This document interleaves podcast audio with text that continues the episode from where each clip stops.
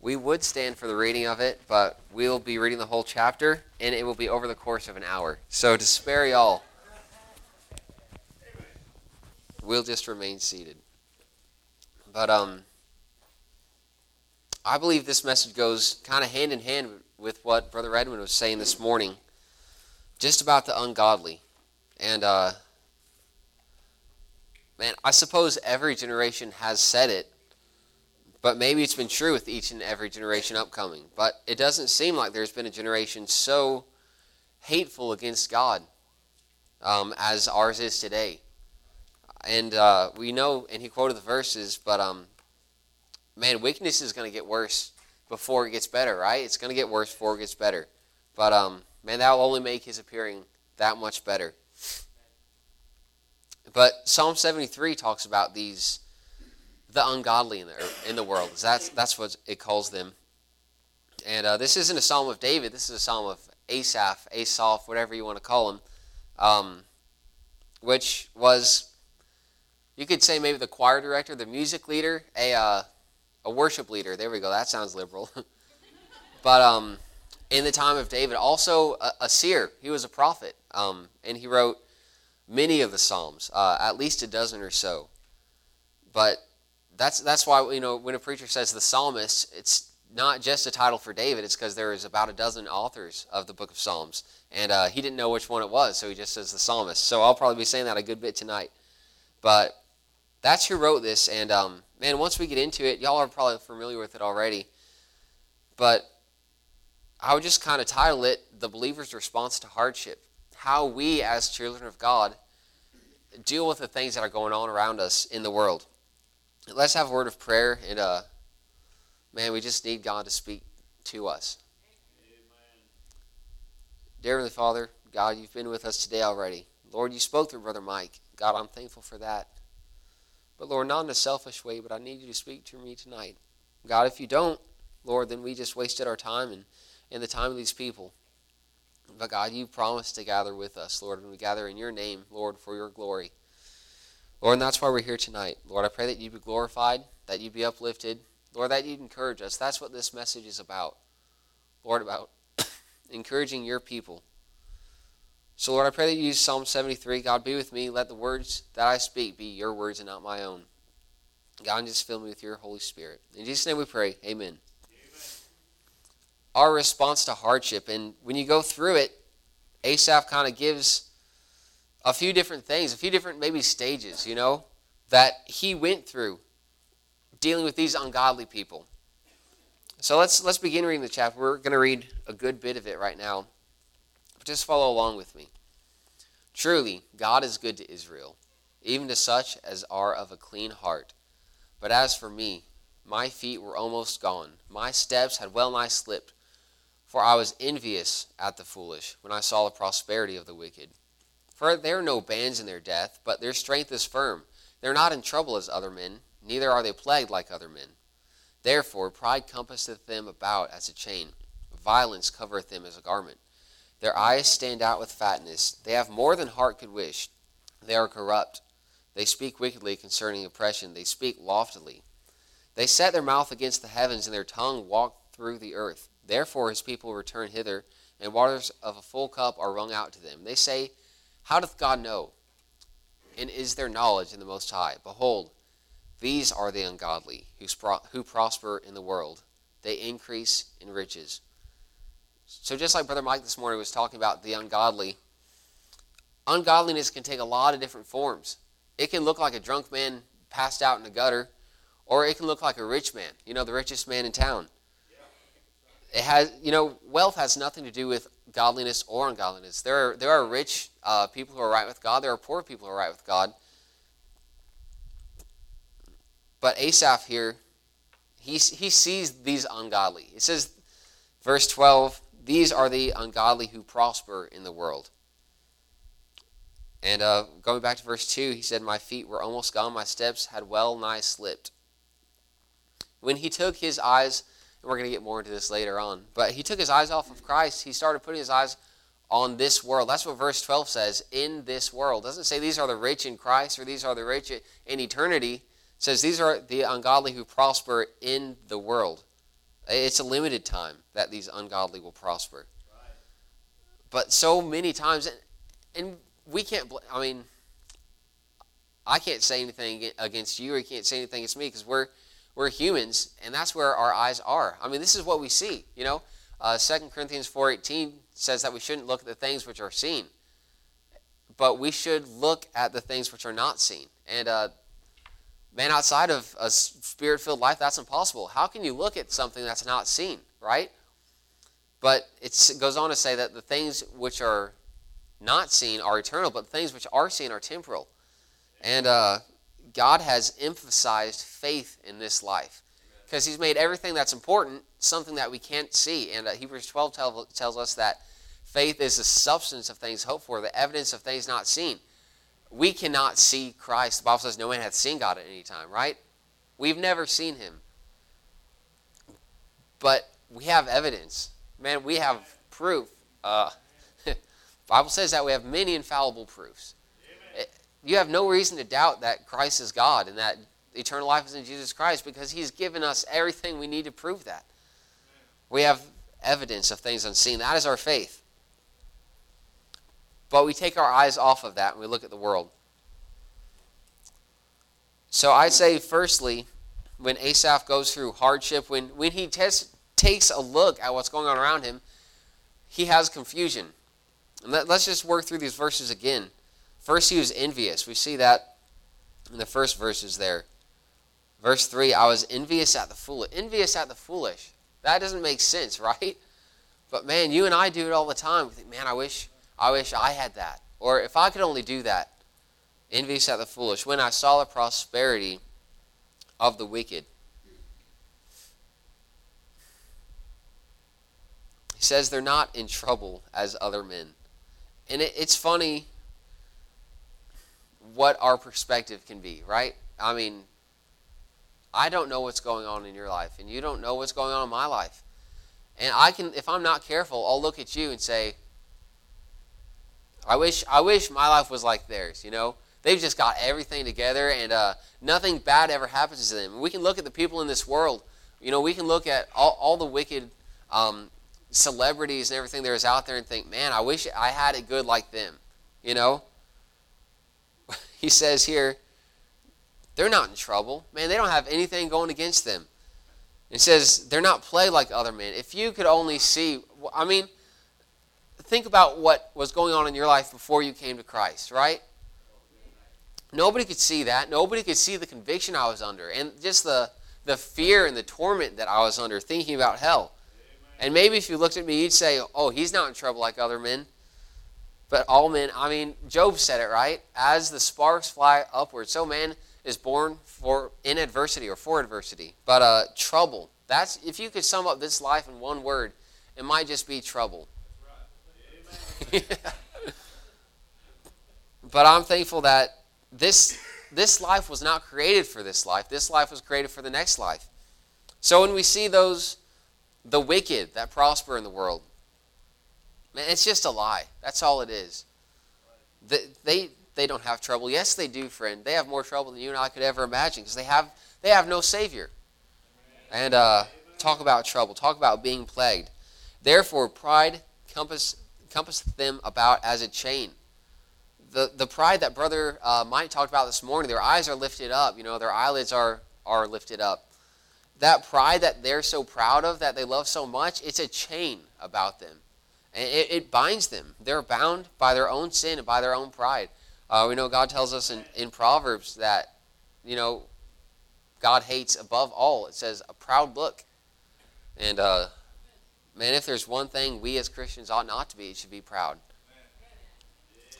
But the pride of the wicked, it, it has them under control. And, you know, you'll be sitting in church, we'll have an altar call, and, you know, like, like a message like Brother Josh preached last week on hell. Man, people will be under conviction, and you can see it. You can spot them under conviction, and they won't go forward and they won't accept Christ. Why is that? Because their pride. Their pride has them bound. Verse 11, I found this interesting. And they say, How doth God know? And is there knowledge in the Most High? They don't deny God's existence because I personally believe that, well, the law of God's written on their hearts. I mean, man knows that there is a God, right? I mean, they, look at creation. You have to know that there's a creator. Somebody designed all this, friend. It didn't just happen. And no matter how smart you are or what university you teach at, I don't think anybody really believes that all this just happened. I mean, that's the stupidest thing I've ever heard. But they try to deny that there's a God because if there's a creator and if there's a God and there's someone who is in charge of all this, then there's somebody we have to answer to. Brother Mike said it this morning, but they've got an authority problem. They don't want to have authority. So they deny that there's a God. But they don't say, oh, there is no God. They say, is there knowledge in the Most High? They're not atheistic, but they they are agnostic, you know? And, and in our nation, that's where people are today. I mean, even even the most wicked and the, you know, I, I, I'm not going to name anybody, but everybody's a Christian. I mean, they're going to get out there, they're going to talk about God probably, and then they're going to live like the devil himself. And they know that there is a Most High, but they question Him. How does God know? Is there knowledge in the Most High? Does, does God really know? Does God really care? That Those questions are wicked. That's, that's what started this whole thing, if you remember. Hath God said? That's what Satan said. He questioned God. That, that is wickedness in itself. But then verse 12 again. He after saying all that, the first 10 verses, he says, These are the ungodly who prosper in the world. They increase in riches. So they're wicked. They they despise God. They question him. They're full of lies. They're they're proud. All these things. But yet, verse 12, they prosper. They're the ones that have the riches. They're the ones that things are going so great for them. That's what Asaph sees, at least. And he says, Verily, I've cleansed my heart in vain. I've washed my hands in innocency. For all the day long, I have been plagued and chastened every morning. So he says, they're living like the devil, and yet all these things are going good for them. He says, I am living the Christian life in vain. He says, everything I've done is for nothing because I have trouble. I have persecutions. Bad things are happening to me. All the day long have I been plagued and chastened every morning. And he sees the wicked, and it looks like they've got it all together. Good things are happening. He looks at his own life. He says, God, is all this in vain? He says, I've cleansed my heart in vain. And I don't know. I don't know all the problems going on in this room. I don't know all of the uh, the hardships and the, the suffering that, that we're going through as Christians. But I know that, man, when, when we go through these things, there's some confusion. We say, God, is it in vain? Lord, is there a purpose to this? Why is everyone else doing good, Lord, and I'm struggling? Look at verse 15. I've never seen this before, just the other day. If I say, I will speak thus. He's talking about the previous portion. If he says, Why is it so confusing? Why are the wicked prospering? Why am I so so cast down, so distraught? He said, If I speak thus, behold, I should offend against the generation of thy children. There, there are things that you're going through, there are heartaches. Man, if you voice how you really felt, it would just offend people. Nobody understands. You know, and uh, when we go through it, we understand, but then we come out of it and we, we get proud. And then you're going through something and we're like, oh, I can't believe you would doubt God. You know, just trust in God. And we ought to. But God understands. Even if you can't, like he says, if I would speak thus, he can't because he'd offend people. But you can take it to God. For some reason, and we'll get into this in the later parts of the passage, but God, He's always merciful to us. Man, when we doubt Him, when we're confused about what's going on in the world, when we think, man, the wicked have it better, and everything I've done to, to purify my heart, to wash my hands, it's all vain. God still loves us and cares for us. He doesn't, he doesn't des- destroy us, and He'd be completely just in doing so. In, in this confusion that he's in, he's first envious, and then he has regret that uh, he's cleansed himself in vain, that he's been in affliction in vain, and that if he would express that doubt, it would just offend. When I thought to know this, it was too painful for me. It, these thoughts just, they flooded his mind. They were more than he could bear. It was too painful for me. But notice he goes from confusion to really now he has some comprehension about it all. Check this out in verse 17. So he says, I thought to know this is too, too painful. I didn't understand until, verse 17, I went into the sanctuary of God. Then understood I their end. Whenever we're in doubt about God or we're looking at all these people and why, why do they have it so good? Why can't I prosper like them? It's time to get right with God. He says, I went to the sanctuary of God. We'd call that church. He says, he, his relationship with God was restored here. And when he saw as God saw, he understood it all. It all made sense. And that's if you're going through through this hardship and you're you're just questioning because man, everybody questions. I mean, look at the life of Peter. Peter denied God, and uh, we, we see a lot of Christians go through that. We see this. Um, was it a Jairus? Um, one of the people who came to healing for his daughter. Jesus said, "If you believe," he said, "she'll be healed." And he cried out. The Bible says he cried out. He say, Well, Lord, I, I believe. Help my unbelief. He cried out, Lord, I believe. Help my unbelief. Sometimes, friend, you, you believe, but there's some doubt. That's when we have to come to God. Lord, I believe. I know this is true. I know this whole entire book is true. There's no doubt about it. But sometimes, God, I can't see it. God, you're going to have to show me that this book is true. And man, he'll, he'll help you. He'll give you faith. Amen. He said, Until I went to the sanctuary of God, then understood I their end, his comprehension here. Surely thou didst set them in slippery places. When somebody lifts themselves up, that just means that they're going to fall that much further. Uh, we know Jesus told the disciples, and kind of in a parabolistic form, but he said, when you go to a supper, you know, don't don't go to the highest seat, go to the lowest seat. Because it's a lot better for someone to say, hey, you know what? I want you to come up here and sit with me than for you to get booted all the way down to the bottom. When we lift ourselves up with pride, it is only setting ourselves up for destruction. Thou castest them down into destruction. How are they brought into desolation as in a moment? As in a moment. You know, sometimes that moment to us seems longer than it should. We, we look at a wicked man's life and maybe they have a full life 70 80 90 years and uh, they prosper throughout it all but look at what james says what is your life it's a vapor i mean it's here one moment and it is gone the next and i don't care if a wicked man lives a thousand years on this earth it's still a moment they're still just brought down and into destruction like verse 18 says they're utterly consumed with terrors. Consumed with terrors. You think, man, nothing bothers them. Their, their money is their security. And friend, money ain't no security. I mean, I, would, I don't know that from personal experience. I don't got none. But so I hear. They're consumed with terrors. Outside of Jesus Christ, I was talking to my wife about this the other day. Could you imagine if when your health fails or if you lose a loved one or if something goes wrong and you didn't have the Lord to turn to? Where could I go but to the Lord? Friend, I don't know. What consolation there in, in a lost person's life? He has none. She has none.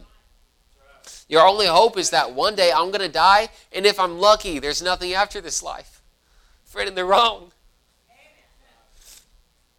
Never envy the wicked. As a dream when one waketh, so, Lord, when thou wakest, thou shalt despise their image. He was confused because he saw the wicked and they prospered in this world. But then he comprehends it because he gets right with God. And uh, I don't know where you are this morning in that, but I'd encourage you this morning, whatever time it is. Man, we need to draw closer to God. Because when we when we do draw nigh to God, first off, He draws nigh to us, which is a huge blessing that He would even consider doing that for us. But He gives us His insight. He gives us his wisdom. And James also says that if any man among you lack wisdom, let him ask of God, who giveth to all men liberally and upbraideth not. And uh, a lot of what I say is going to be stole from my uh, my brother Nathan. He he really likes. He's got the gift of a teacher. He likes to study his Bible, and he blows up our family group chat with with new things he's learned about the Bible. But uh, I steal it. But that word, up, that, we don't use the word upbraid a lot today. But that word, you know, upbraid in the context, may, maybe you just skip by it. You know, God gives to God gives wisdom, and that's that. But to upbraid means to rebuke or to maybe to scoff or to mock for, for not knowing something. So he says God gives to all men liberally. He gives us this wisdom, and he upbraideth not. He doesn't mock us for not knowing. He doesn't rebuke us for not knowing. And uh, that's a loving God. We can come to him for wisdom without, without fear because he says, we're his child. We're children of God. And as a good father, when, when, he didn't, when we don't know something, we can come to him and he doesn't uh, rebuke us. But he says, okay, let me show you. When I say, God, I don't know what to do. Lord, look at these wicked men. God, I'm doing everything you want me to do and things aren't going my way. But here's this person, Lord, defying your name and he's prospering. He says, okay, Caleb, let me show you something. He's a good God. I understood their end. He sees that uh, they do have an end and that they will be brought low. And then look look what that what that kind of produces. So he goes from confusion, God, why are they prospering? Comprehension, they're going to be brought low. Verse 21 Thus my heart was grieved, conviction. I was pricked in my reins. So foolish was I and ignorant. I was as a beast before thee. And uh, when we have these thoughts, that, man, this is all in vain. God, why am I doing this? And then he shows us, man, we ought to hit the floor with our knees and just say, God, I'm sorry. Who am I to doubt him? Think about that passage in Jeremiah. He's the potter, we're the clay.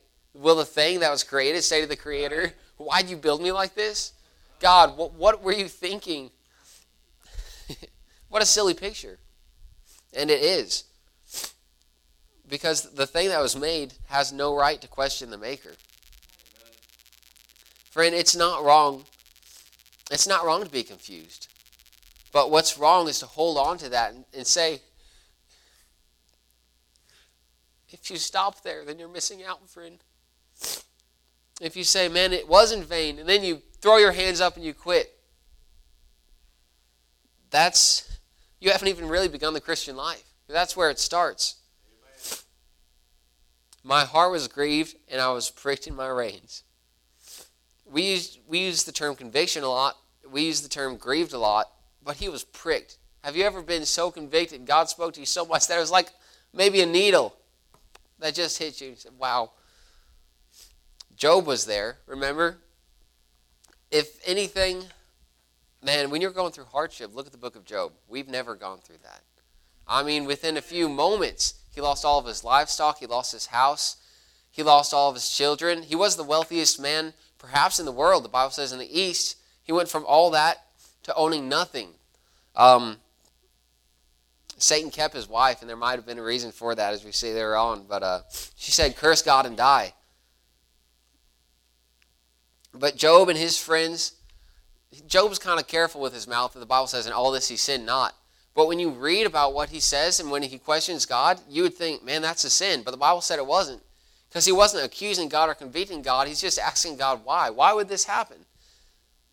And after 30 something chapters just lord why would you do this? God i've been i've been persecuted and afflicted day and night and there's no rest. Lord why would you do this? Then god speaks. And uh, god he just asks him questions. God says basically what do you know? We're so hey, i promise friend it will make sense one day. Job hears God speak. He says, I will lay my hand upon my mouth.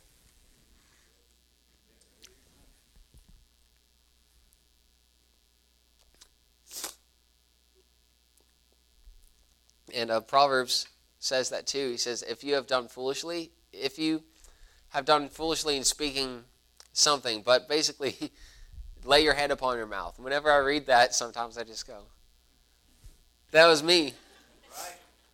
But, man, the same thing that Job went through, Asaph went through here, and God showed him that he was in the wrong. God is never on the wrong. So if you and God are at odds, friend, I got bad news for you. Maybe you need to change something. But just like Job, I'll lay my hand upon my mouth. God, there's nothing else I could say. Lord, you're just. God, you're true. I was pricked in my reins. So foolish was I. And then we look back at what we were and what we did, and we think, man, that was, that was dumb. so foolish, so ignorant. And man, there's there's examples out of my own life I could use. But um this very passage has been used in my life in different times, but um man, it's just so true. I was as a beast before thee. Not he's not even saying I, I was like, you know, I was just in the wrong. He says, God, I was just as a beast before thee, Lord, like an animal. He was convicted because he saw himself as God saw him, because he drew nigh to God. And um, the closer you get to God, the more you'll see your own imperfections. And the more he reveals that stuff to you, so you can be more like him. And we don't have to wait till heaven to be like him. We can just keep drawing closer and closer to him, closer and closer to this word. It's like a mirror. It shows us what's wrong with us and what we need to fix. Nevertheless, this is where it gets good. So he says, I looked at the wicked. They're prospering. I'm envious. My feet had almost slipped. Think about that picture. Like he's on the edge of a cliff. He said, I was almost gone. I almost, I would take that to mean he almost forsook his faith. This is a prophet. This is one who wrote scripture. This is one who wrote songs to glorify God that were sung by David and by Solomon. But he had his eyes on the world and he almost slipped. He was confused at it. He thought it was all in vain. Then he understood because he drew closer to God. He was convicted. So foolish was I, as I was a beast before thee. But nevertheless, in spite of all that, friend, in spite of when you question God, I forget the exact scripture out of First John, but uh, you know, he remaineth faithful. He cannot deny himself. Friend, if you're saved, even if you tried to deny Christ, you can't. Because you've already accepted him. You've already had faith in him. Amen.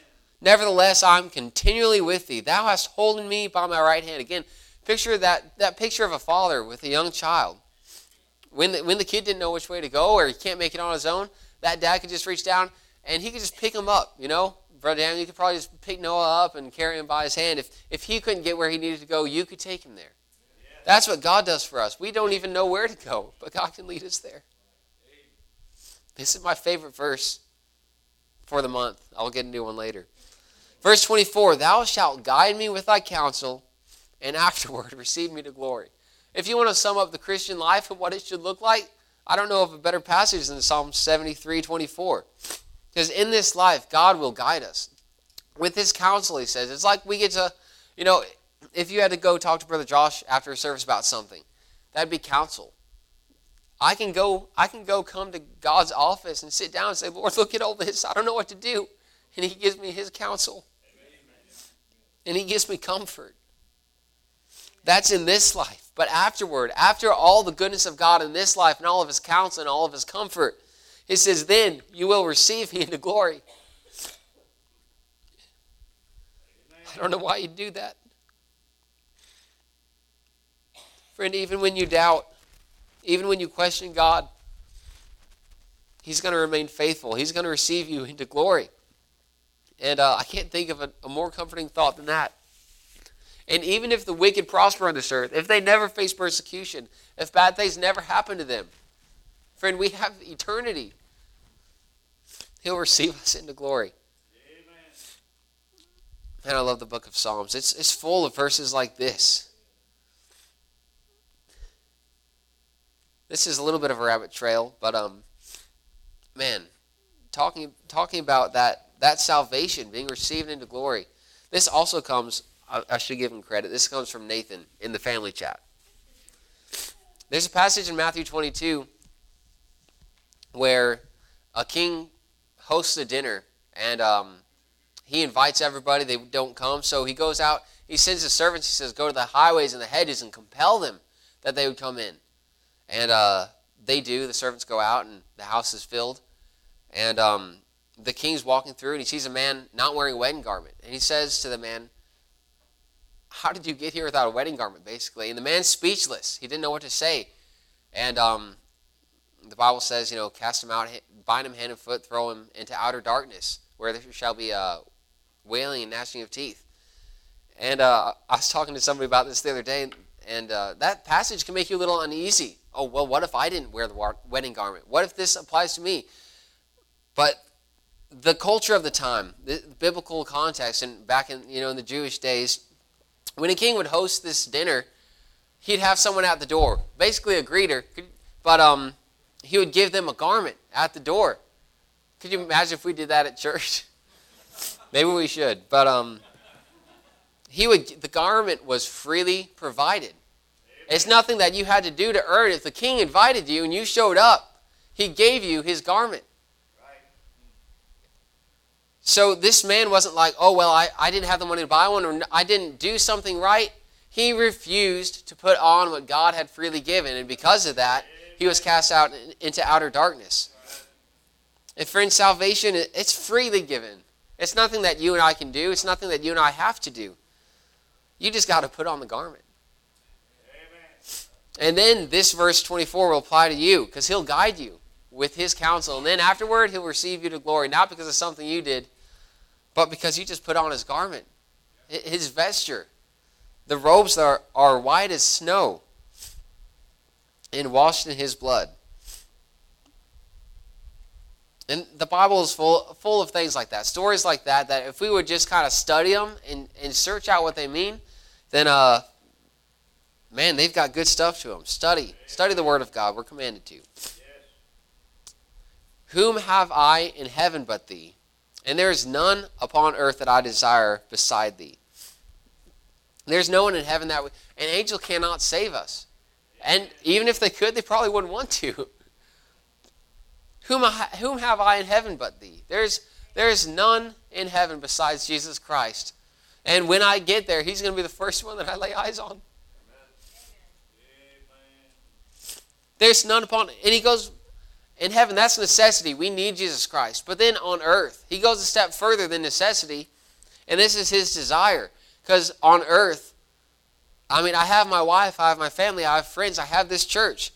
But he says, There's none that I desire beside thee. Compared to my desire for God, those things are minimal. He said, In heaven, there's no one but Christ. He says, On earth, there's no one I want besides Christ. Amen. He was his all in all.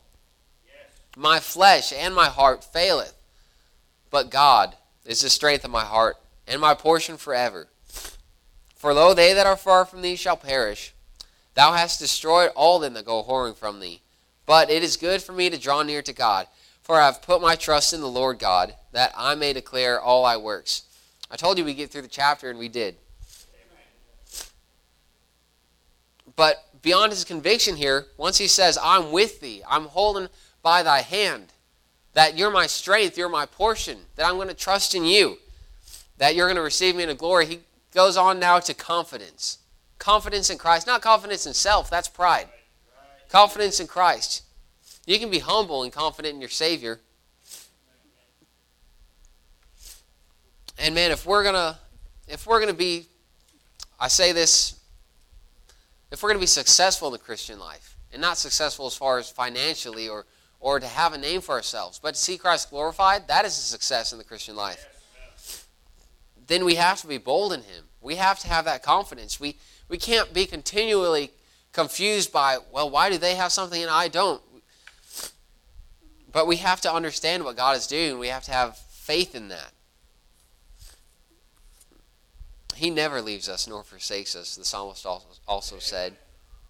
And in this world, he gives us guidance. In the next world, he gives us acceptance. And uh, verse 25 says, really, there, there is no one to turn to but God. There's no one we can turn to with our problems besides our Savior. Verse 27, though, they that are far from thee shall perish. Now it's destroyed all them that go whoring after thee. Our relationship with Christ is really what term, determines everything. I mean, it determines your mindset, it determines your eternal destination.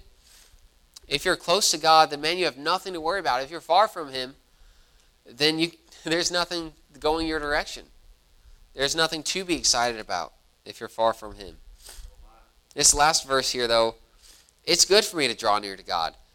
You notice this, this last part I find really interesting. I've put my trust in the Lord that I might declare all thy works. He didn't just put his trust in the Lord, that's that. Okay, I have my salvation figured out, and that's all that matters. He said the reason that he trusted in the Lord is so that he could proclaim God's wondrous works. Faith that is real faith, it's excited about sharing that with others. He says, The reason that I've put my trust in the Lord, that I might declare all thy works.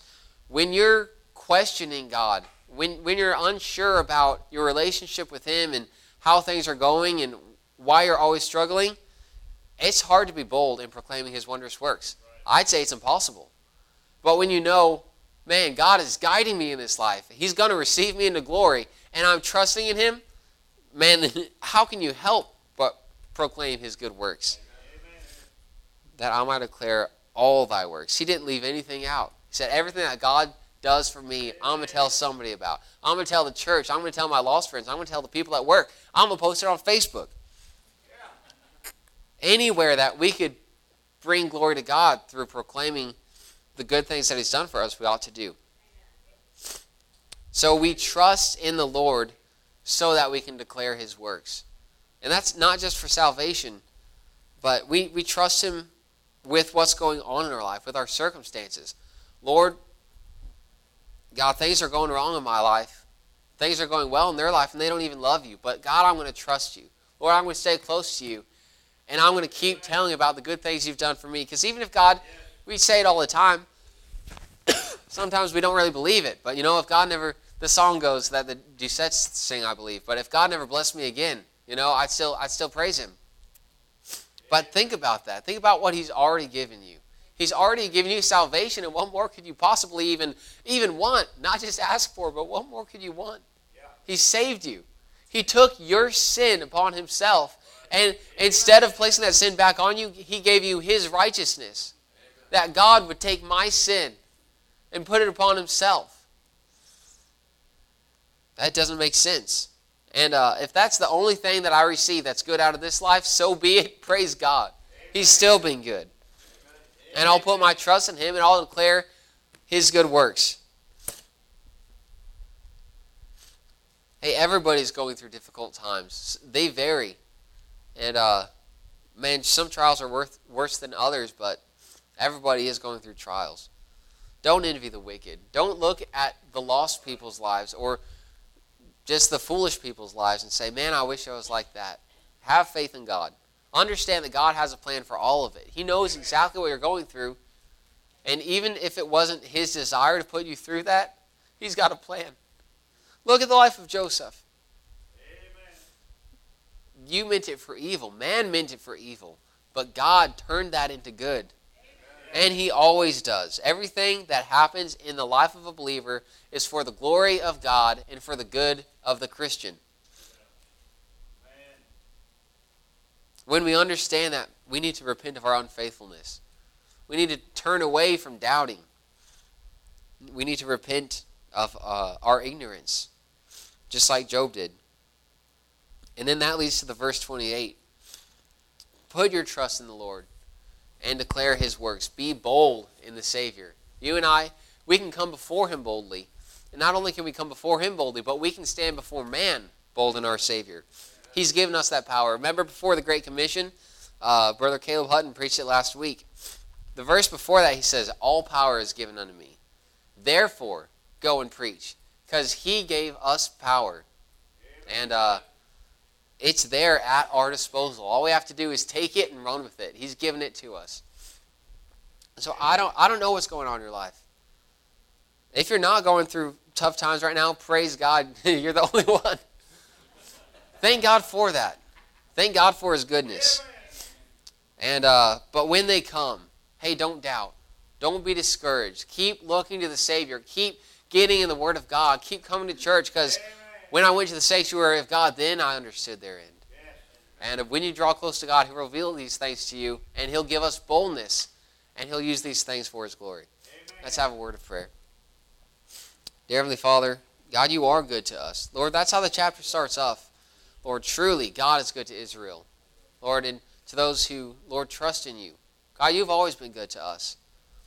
Lord, sometimes it sure doesn't seem like it. God, this life, Lord, is wild and it's fallen. God, and it is full of trouble. But Lord, be of good cheer. Lord, you've overcome the world. God, I pray that we would overcome, Lord, the envy and the, Lord, the desire we have, Lord, to be like the wicked when they prosper, Lord. And in turn, we'd be like you. God, that we would take on your suffering, Lord, and take on reproach for your name's sake, Lord. And like they were in the book of Acts, that we would, God, even be joyful through it, knowing that we suffered for your sake. Lord, we love you. God, I pray that, Lord, I don't, I don't know what you've spoken to people about or if you've spoken to people, but God, I pray that if so, Lord, that we wouldn't be hesitant to talk to you, but Lord, that like Job, you talk to us, and God, we would acknowledge, Lord, your righteousness, God, and uh, Lord, our coming short of it. Lord, I pray that you work in the invitation for your glory. In Jesus' name we pray. Amen.